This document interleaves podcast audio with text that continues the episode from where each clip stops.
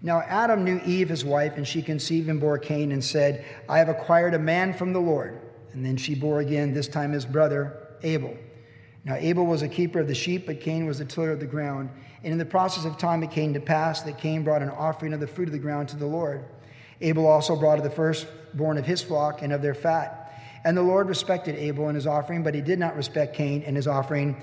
And Cain was very angry, and his countenance fell. So the Lord said to Cain, Why are you angry, and why has your countenance fallen? If you do well, will you not be accepted? And if you do not do well, sin lies at the door. And its desire is for you, but you should rule over it. Now Cain talked with Abel his brother, and it came to pass when they were in the field that Cain arose up against Abel his brother and killed him. Can't help but think about Adam and Eve understanding death, how they felt, their shame, their guilt there in the garden as they hid from the Lord, but then understanding the death as an animal was sacrificed for them. And then when they're expelled from the garden, they're wearing the covering of the animal. So if you can imagine someone killing your favorite pet as a sacrifice for your sins, and you're wearing your pet when you're expelled from the place of glory, it's a very powerful, because we tend to love animals more than we love people. And it's a powerful thing to think about because not only was that blood shed, they were covered literally with the skins of the, the, the animal or animals that were shed in their substitute. So they understood death then, but now having had children and their children having children and multiplying and the DNA and the, the, just the quality of the human race and the deformities and all those things were limited. And of course, people lived hundreds of years in the primeval world before the flood and the ice age after the flood, bringing us right to Abraham. But in this pre flood world, there were superhumans with sin they had an incredible environment, nothing like we picture of our environment. You can't even imagine. Well, you think of beautiful Kauai, like Hanalei Valley, like picture the whole planet, maybe something like that, if you have a, something that you could imagine, but just a perfect climate at all times in a perfect situation in that primeval or pre flood world. In these events, Adam and Eve then really saw how far reaching death was. The, the death of a, a child, you, you, know, you never want your children to precede you into eternity. And the death of a child just rips your heart out the death of a child is just so gut wrenching that uh, you never really recover. Or, as someone told me recently, they just felt like a piece of their heart they lost was restored after years. So, one can only imagine how far reaching the effects of the sin and death that Adam and Eve felt when their son Cain killed their son Abel. Who is sufficient to understand the emotional, the emotion that they must have felt as the head of our race when these things unfolded. But even in this, it's like Romans 5, where sin abounds, grace abounds all the more. It's so heavy. And obviously, first degree murder is heavy. And that's exactly what happened here. But it's not really about Cain killing Abel as much as it's about Abel and who he is, how he lived his life, and how the Holy Spirit describes his life for us later on in the Word of God.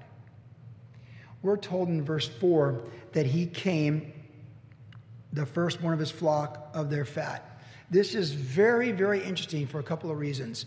The principle of the firstborn, when God gave, so a couple covenants later, they're under the Adamic covenant. So the parents would have passed on to them the understanding that there's a sacrifice for sin and there's a substitution for sin.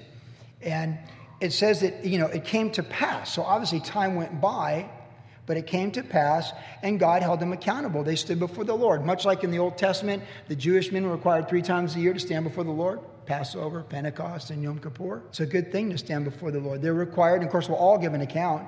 Every knee will bow and every tongue will confess that Jesus Christ is Lord to the glory of God the Father, either by choice and faith in time or by uh, unbelief in eternity before being expelled from his kingdom into outer darkness.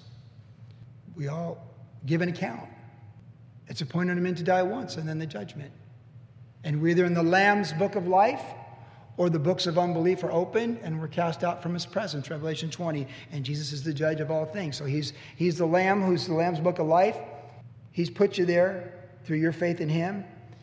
And when you're not there and you stand before him, every blasphemous, evil, prideful, unbelieving thought, action that's ever been fulfilled in your life will be played out in, the, in those books that are open, they're the books of unbelief.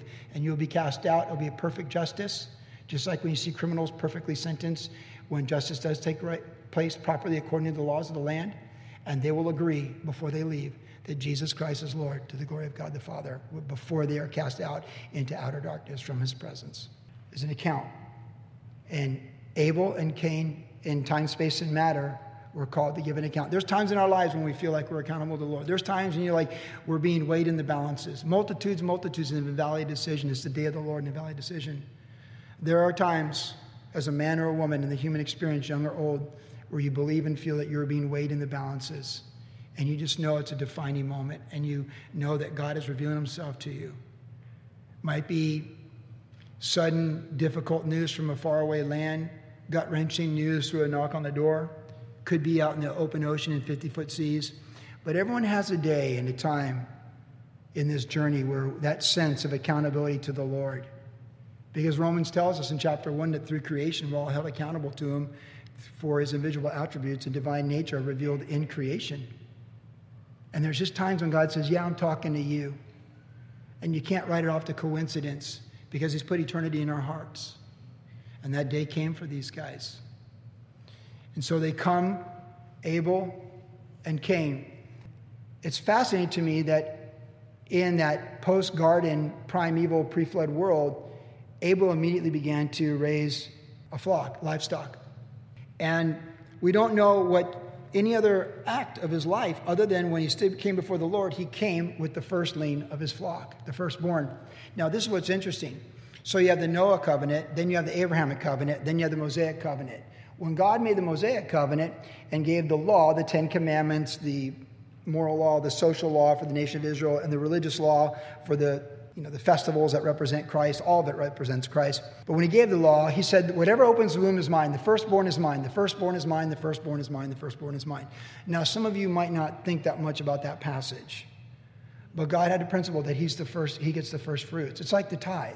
See, even before God instituted tithes on the nation of Israel, when Abraham, the father of faith, came before Melchizedek after the plunder of the five kings, he gave a tithe to Melchizedek, who was one over him is greater than him, representing the Lord, the king of Salem.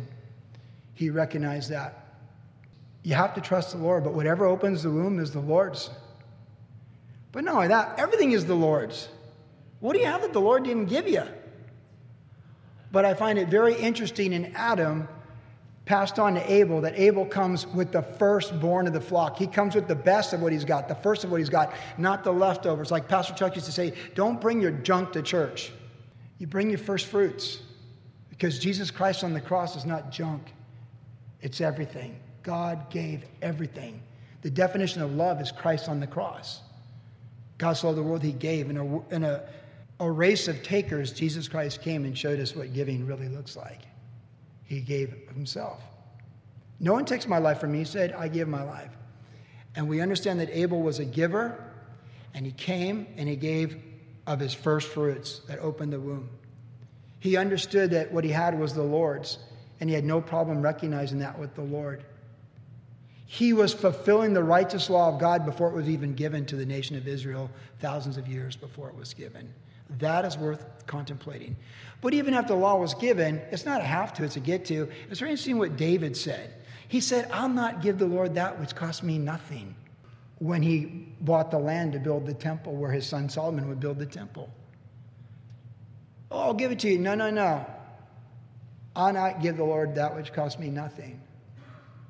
Coming from the pastor's conference this last week, so many times it was emphasized that we're a giving, the church of Jesus Christ is giving, and we're givers. And we give of our lives in ministry, and we give of our time and our energy and our resources, and we love and we forgive, and we keep going forward, and we give and we give and we give because Christ pours out on us all the more as we give. Abel was a giver.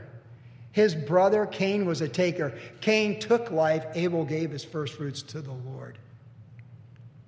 Cain descendants they built and they built and named cities after their children. They killed, they killed when they felt offended. They were takers, they took life. They, God gave Adam a wife. Cain's descendants took two wives. What a contrast. We don't know if Abel had a wife. If he did, she became a widow. And he gave the fat.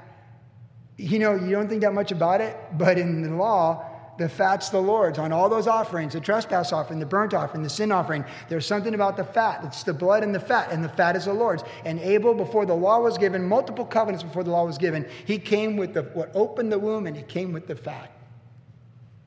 He's a giver. And the Lord was everything to him. He wasn't like his dad and mom hiding in the garden with fig leaves wrapped around him. He was a man of faith, justified by his faith.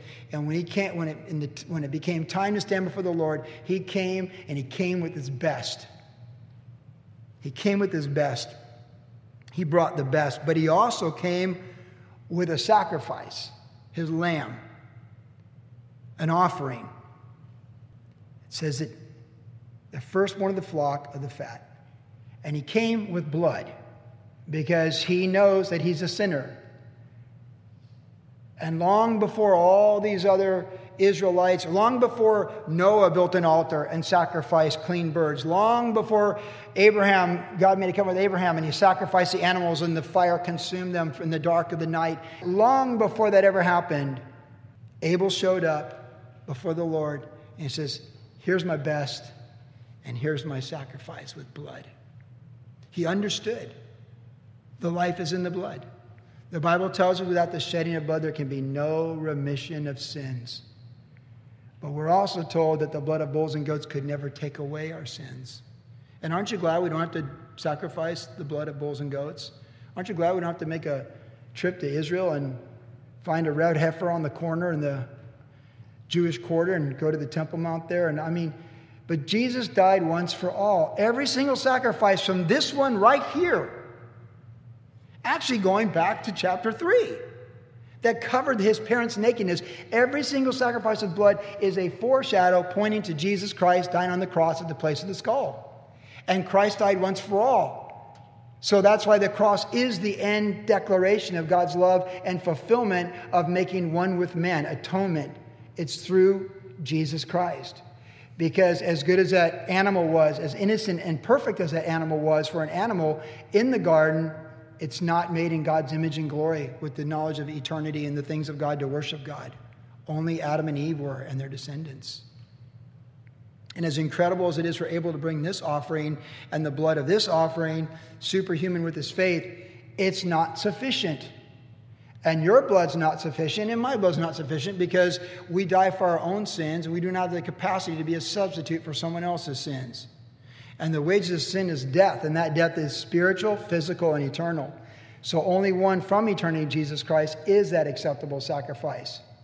And that's why when Jesus died on the cross, he said, It is finished. Because he, he finishes, there is no more blood to be shed. It is finished. And the book of Hebrews tells us he died once for all.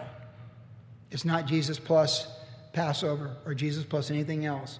Jesus died once for all. If anyone be in Christ, a new creation, all things have passed away, all things are new. In Christ, we're made alive. In Adam, all sin and die. We, we go from condemnation to justification, from darkness to light, from death to life. And Abel understood that. We're told in Colossians that the things of the old, the old covenants, the previous covenants, are shadows of things to come, but the substance is Jesus Christ.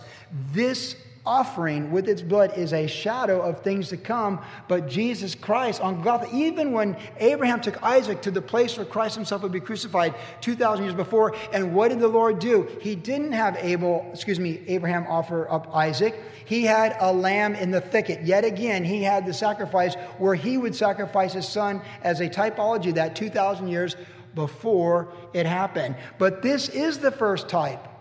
In many ways, Abel's two types. He's a type of Jesus being persecuted by religion and executed by religious humanity in, in their unbelief, just like Jesus was rejected by the religious leaders. And what did Jesus say to the religious leaders? The blood of Abel, already Zechariah, has come upon you in this generation. He held them accountable for the blood of Abel. Do you realize that? Connecting this chapter? Jesus Christ held those religious leaders of Israel accountable for this event when Cain killed Abel. He said, The blood of Abel is on you. This is the first type, the shadow of things to come, but the substance is Christ. His offering is a type, and his life is a type. He's a double type, it's the daily double. So he came with the lamb and the blood, the substitute, but he also was respected by God. God accepted his offering. God said to Cain, uh, to Cain, if you do well, you know, will you not be accepted? You know, we'll get to Cain in a minute, but the two ifs are amazing that God says to Cain. If you do well, will you not be accepted? And if you do not do well, sin lies at your door. So think very carefully about what your next step is. The Lord respected Abel and his offering. And we don't have to wonder what it meant and what it means when it says that God respected his offering. Because we're told in the New Testament that by faith, Abel offered up an acceptable sacrifice, and God declared him righteous because of it. And Jesus Christ refers to Abel as righteous Abel. Think about this. How many people did Jesus look at and say or reference and declare that they were righteous? That's a pretty big word to use because that's a right standing before God. And Jesus said that he called Abel righteous Abel. And Hebrews 11, for faith is the substance of things hoped for, the evidence not yet seen. And by faith, we know that God created everything out of that which was nothing. We just covered that in the first three chapters of Genesis. And then the first person in Hebrews 11, Hall of Faith, is Abel, whose sacrifice still speaks to us.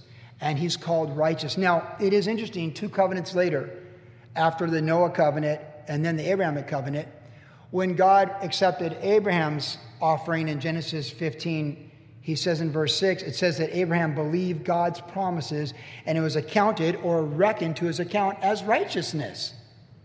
Though that verse is quoted three times in the New Testament to help us understand how we're saved through faith in Jesus Christ, as his sacrifice and our faith in him and his perfect life are accounted to us. So remember Jesus, he's the perfect sacrifice for our sins, but also when we believe in him, his perfect righteousness is imputed or reckoned to our account, and we're declared righteous because God doesn't see you and I as the old Joey or the old whoever you might be. Because if we're in Christ, a new creation, and we have switched from a positional condemnation in Adam to a positional righteousness in faith in Jesus Christ, and we have passed from death to life. This is the wide gate that leads to destruction, and many go thereby, but this is the narrow gate that leads to life, and Jesus Christ is that gate, and He is that only way. He's the door and the gate. We get His death for our forgiveness, and we get His righteousness for our justification.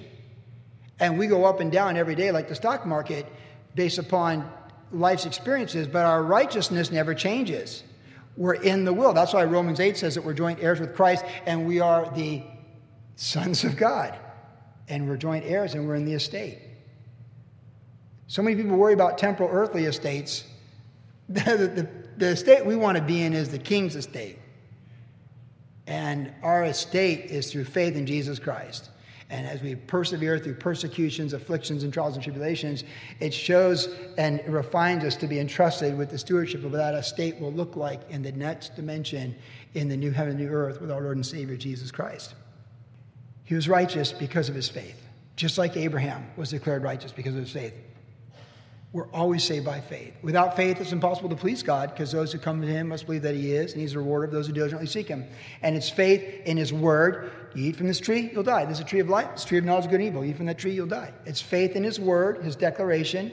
It's faith in His character. God is good. Genesis 1 and 2. God is good, God is good, God is good, very good. It's faith in His promises. The seed of the woman will bruise will be bruising his heel, but he'll bruise your head. It's, see, it's faith in what he does on our behalf to forgive us, the animal skins even being expelled from the garden. It's faith in his promises that he's going to come and establish his kingdom. I am the resurrection and life. He who believes in me, though he lives, shall never die. Do you believe this? He said to Martha and Mary. Yes, Lord, we believe. It's faith in who he is, what he's done and what he's promised to do. And Abel was justified and declared righteous. Faith was here. Now, we just have to touch briefly on Cain because it's interesting because since we're told of the faith of Abel and the righteousness of Abel because of his faith, declared by Jesus Christ himself. Cain, we read a very interesting phrase concerning Cain in the New Testament. In the book of Jude, it's referred to as the way of Cain. It's not a good sentence to be in. He's with Balaam and Korah.